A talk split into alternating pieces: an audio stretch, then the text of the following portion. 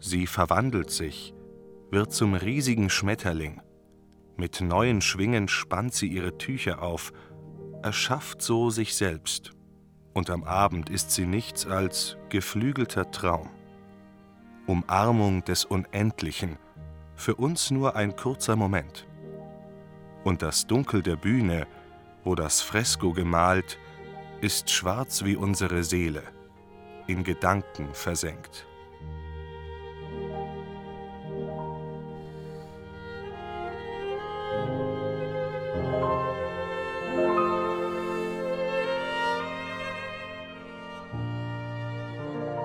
Ihr hört die fünfte Staffel des Henry Podcasts. Ich heiße Marie und das ist die zweite Folge unserer Trilogie, in der es um die Tänzerin und Universalkünstlerin Loie Fuller geht, die um 1900 gelebt hat. Sie war die Inspiration für eine Produktion von Podium Esslingen, nämlich das multimediale Projekt Butterfly Under Glass, zu dem ihr in dieser Episode einen weiteren Teil der Musik von Fabian Russ hören könnt. Louis Fuller hat eine völlig neue Auffassung von Tanz auf die Bühne gebracht, und das war einer der Gründe für ihre Berühmtheit. Aber es war nicht nur die reine Kunst, mit der sie so erfolgreich geworden ist. Sie war auch eine knallharte Geschäftsfrau. Es gab Louis Krawatten, Louis Cocktails, Louis Röcke, Louis auf Seifen und Parfums, Louis auf Zahnpasta-Werbung, Louis überall. Ihre Zeit auf den Showbühnen der Vaudeville-Theater hat sie geschult. Sie weiß, wie man die Bühnenkunst möglichst gut inszeniert, wie man verblüffende Momente kreiert und dem Publikum den Atem raubt. Was die Zuschauer in ihren Darstellungen überrascht, ist weniger die Kunst des Tanzens selbst, als die Inszenesetzung der ganzen Nummer, die sie vorführt. Ehe sie ihre Vorstellung beginnt, werden Saal und Bühne in undurchdringliche Finsternis gehüllt. Die Bühne stellt eine fantastisch ausgestattete Höhle vor und durch eine Felsspalte betritt Miss Fuller die Szene. Plötzlich bestrahlt elektrisches Licht ihre schöne Gestalt. Sie beginnt sich wie ein Kreisel zu drehen, die Falten ihres langen, weißen, mit Schlangen und Schmetterlingen bestickten Seidenkleides heben sich und bilden im Wirbel des Tanzes Figuren. Die stets wechselnden Reflexe und Farben des elektrischen Lichtes tragen wesentlich dazu bei, den Effekt der ganzen Vorführung derartig zu erhöhen, dass die Zuschauer sich in den Glauben versetzt fühlen könnten, Miss Fuller in einer diamantenen Atmosphäre tanzen zu sehen. Das elektrische Licht ist eine absolute Neuheit und für die Menschen eine Sensation. Sie sind wie hypnotisiert von der neuen Helligkeit. Louis ist die Erste, die die neuen Scheinwerfer als Stilmittel für ihre Kunst verwendet. Sie taucht ihre riesigen Seidenschleier in Licht und zeichnet traumhafte Formen in die Dunkelheit. Vor der Erfindung des elektrischen Lichtes wäre das nicht möglich gewesen, sagt Frank Dittmann, Kurator für Energietechnik, Starkstromtechnik und Automation im Deutschen Museum in München. Man muss sich das so vorstellen, dass das Bühnenbild, was wir heute so kennen, gar nicht erzeugt werden konnte. Zuerst hat man mit Kerzen gearbeitet, die einen kleinen Spiegel dahinter hatten. Das bringt natürlich nicht viel Licht. Dann hat man mit Petroleumlampen gearbeitet. Es gab zu dem Zeitpunkt aber auch schon das Gaslicht. Für Bühnenscheinwerfer wurde eine Kalkkugel oder eine Kalkplatte mit Gaslampe beleuchtet. Und wenn die dann weiß glüht, dann gibt die ein sehr helles Licht ab. Wir stehen am Eingang zu einem großen Raum. Die Wände sind gesäumt von Werkbänken, überall liegen Werkzeuge und technische Geräte. Neben der Tür steht ein riesiges Paar Stiefel, in denen wohl mal eine Figur gesteckt hat. Oberhalb der Hüfte hört sie aber auf. Das ist hier die Restaurierungswerkstatt für Feingerätetechnik, da gehören Uhren dazu, da gehören viele Instrumente dazu. Und in dieser Werkstatt stehen jetzt hier diese beiden Lichtbogenlampen, weil wir sie gerade untersuchen und gerade auch restaurieren wollen. Und die konnten wir uns jetzt hier angucken. In der Mitte des Raumes steht ein kleiner Tisch mit zwei unscheinbaren Metallkonstruktionen, Bogenlampen. Diese Art der Lampen hat Lowy auf der Bühne verwendet, als die Elektrizität noch ganz neu war. Erst einmal erkennt man die Konstruktion nicht als Lampe. Ein kleines Kästchen mit vielen Zahnrädern drin und einem Stromkabel. Aus dem Kästchen wächst eine Metallkonstruktion, die wie ein großes, eckiges C aussieht. An der Öffnung des Cs sind zwei Halterungen, eine oben und eine unten. In den Halterungen stecken zwei schwarze Stifte, die ein bisschen wie Wachsmalstifte aussehen. Die Bogenlampe funktioniert so, dass hier zwei Kohleelektroden sind. Dahinter ist ein Spiegel. Diese beiden Kohleelektroden, dazwischen gibt es einen Überschlag brennt ein Lichtbogen, wie wir es vielleicht vom Schweißen her kennen. Und dieser Lichtbogen macht ein sehr helles Licht. Dabei werden aber auch die Kohleelektroden abgebrannt. Das heißt, der Bogen, der Lichtbogen wird immer länger, immer länger und er löscht dann irgendwann. Das will man natürlich nicht. Deswegen muss man die nachführen. Und dafür gibt es hier so einen Uhrenmechanismus, der gewissermaßen diese Kohleelektroden immer nachfährt in dem Maße, wie sie abgebrannt sind, sodass der Lichtbogen dazwischen immer den gleichen Abstand hat und damit immer gleich hell brennt. Für ihre Bühnenshows beschäftigt Louis zeitweise über 60 Techniker. Sie ist eine der Galionsfiguren der neuen Elektrizität und wird auch Fée de l'Électricité genannt. Mit den Bogenlampen lässt sie sich vom hinteren Teil der Bühne, aber auch seitlich anstrahlen. Ihr wichtigstes Element ist das bunte Licht. Dafür verwendet sie farbige Glasscheiben, die vor die Lampen geklemmt werden. Außerdem benutzt sie strukturiertes und gemustertes Glas für noch ausgefeiltere Beleuchtungseffekte. Im Film Die Tänzerin, der vergangenes Jahr in den Kinos war, wird schon fast ausgeschlachtet, wie das grelle Licht ihre Augen geschädigt haben soll. Sie soll fast erblindet sein durch das ultraviolette Licht, das von den Bogenlampen kam. Was man nicht alles tut für die Kunst. Die Frage der Beleuchtung, der Reflexion, des Einfalls von Lichtstrahlen auf Gegenstände ist so wesentlich, dass ich nicht verstehen kann, warum man ihr so wenig Gewicht beigemessen hat. In der ruhigen Atmosphäre eines Gewächshauses mit grünem Glas sind unsere Bewegungen andere als in einem Raum mit rotem oder blauem Glas. Es sind dies Dinge, die in Betracht zu ziehen sind, wenn man zu einer Begleitung aus Licht und Musik tanzt und diese wirklich im Einklang stehen sollen. Diese Lichtquellen mit genau kalkulierten Farbnuancen waren wie Farben auf einer Palette. Die Ordnung, in der sie diese einzeln oder gleichzeitig spielen ließ, entsprach genau der Gebärde des Malers, der an eine bestimmte Stelle seines Gemäldes die Farbflecken setzt, die diesem seinen vibrierenden Zusammenhang und seine Lebendigkeit verleihen.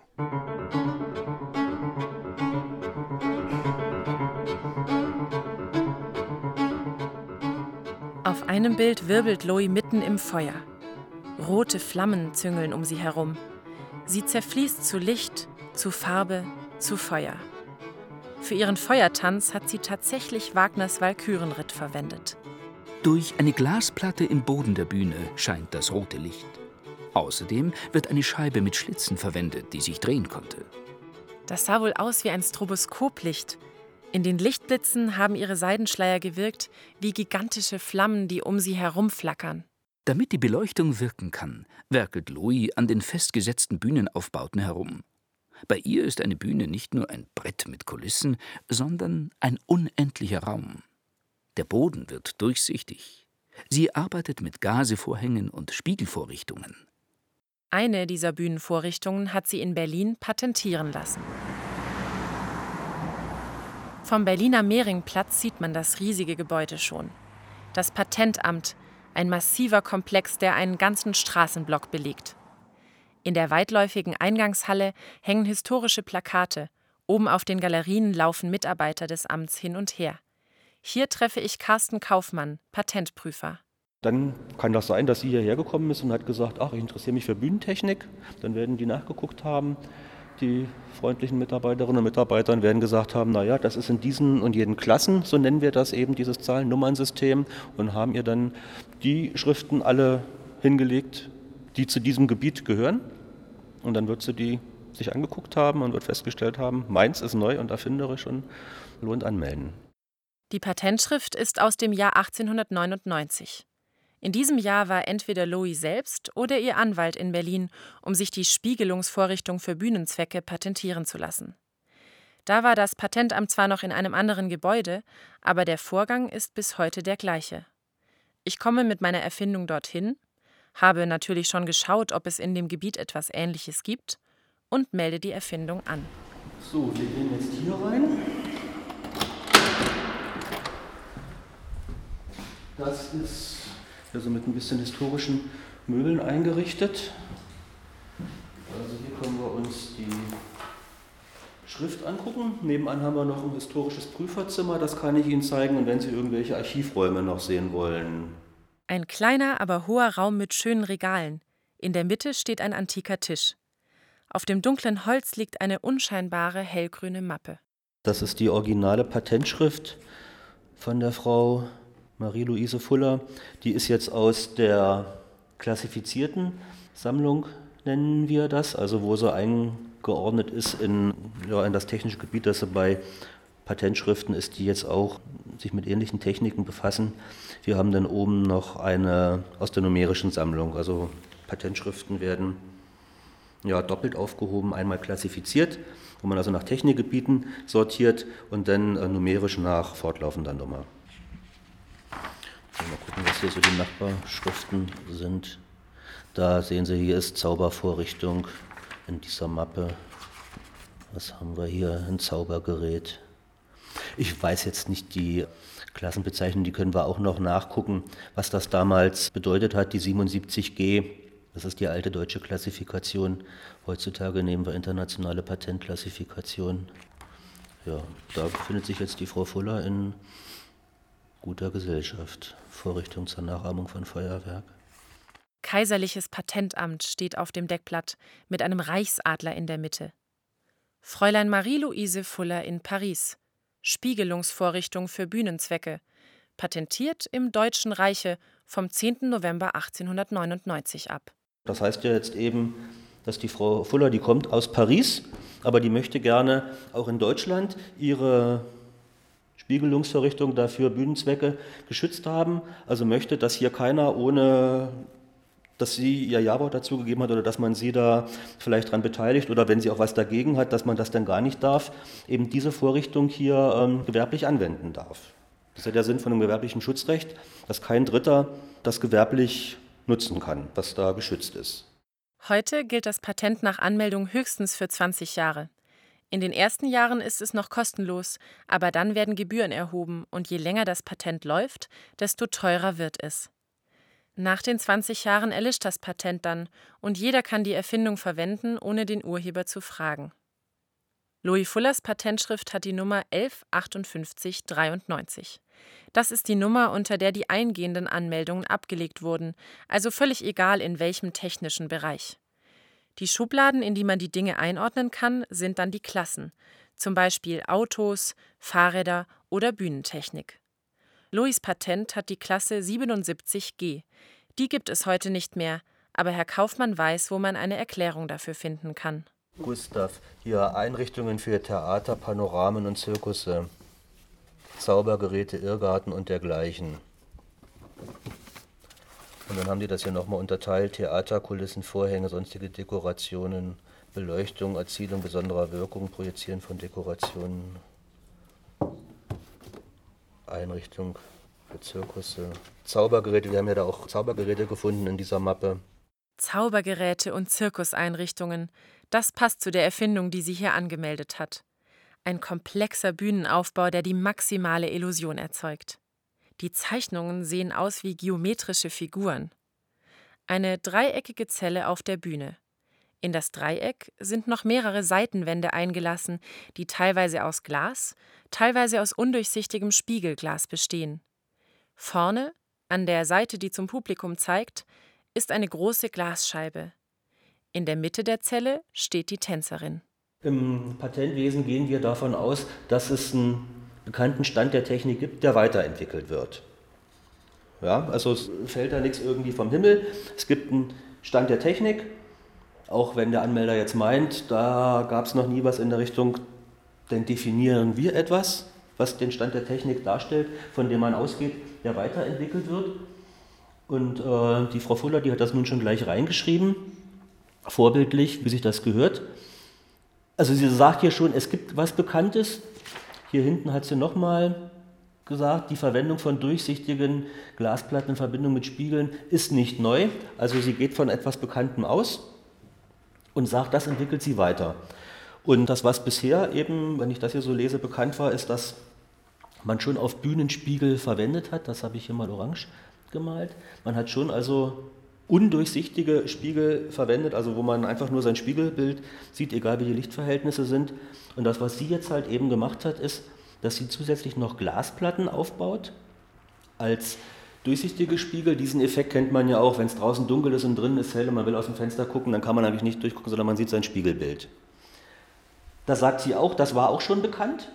Klar, ich meine, diesen Effekt, den, den kennt man auch einfach. Aber durch die ganz spezielle Anordnung der beiden bekannten Elemente entsteht etwas Neues. Der Zuschauerraum ist dunkel und die Bühne hell, deshalb spiegelt sich Louis in der Glasscheibe, die frontal zum Zuschauer gerichtet ist. Den Vorgang des Spiegelns bekommt das Publikum nicht mit, weil es ja aus dem Dunkeln auf die hell erleuchtete Bühne schaut. Das Spiegelbild wird dann aber auf die undurchsichtigen Spiegel geworfen, die hinter und neben der Tänzerin stehen. Dadurch entsteht der Eindruck von einer unglaublichen Anzahl von Tänzerinnen auf der Bühne. Für diesen neuen Effekt hat sie ihr Patent bekommen. Wir sprechen von Patentansprüchen. Das ist der Teil von so einer Patentschrift, der angibt, was tatsächlich unter Schutz gestellt wird. Und das sehen wir, das haben wir damals schon so genauso gehabt, wie wir es heute haben. Spiegelungsvorrichtung für Bühnenzwecke dadurch gekennzeichnet, dass aus einer durchsichtigen Glasplatte und Spiegeln eine Zelle gebildet wird, innerhalb derer der zu spiegelnde, stark beleuchtete Gegenstand seinen Platz findet. Zu dem Zwecke, den vor der Platte befindlichen Zuschauern nicht nur den Gegenstand selbst, sondern auch seine unmittelbaren Spiegelbilder in den Spiegeln und ferner seine durch totale Reflexion auf der Platte und Widerspiegelung in den Spiegeln erzeugten mittelbaren Spiegelbilder sichtbar zu machen. Dass Lowy ihre Erfindungen patentiert hat, ist sehr fortschrittlich, vor allem für eine Frau in dieser Zeit. Neben dem Bühnenaufbau hatte sie auch auf ihr Kostüm und die Beleuchtungstechnik Patente. Leider hat ihr das nur teilweise genutzt.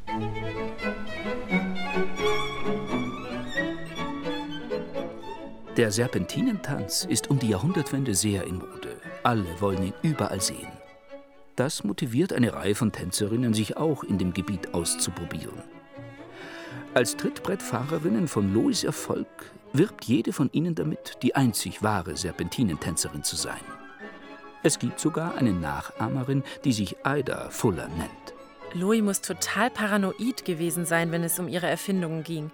Sie hat versucht, alles strengstens geheim zu halten und sogar Nachahmerinnen vor Gericht gezerrt. Das hat meistens nicht viel geholfen.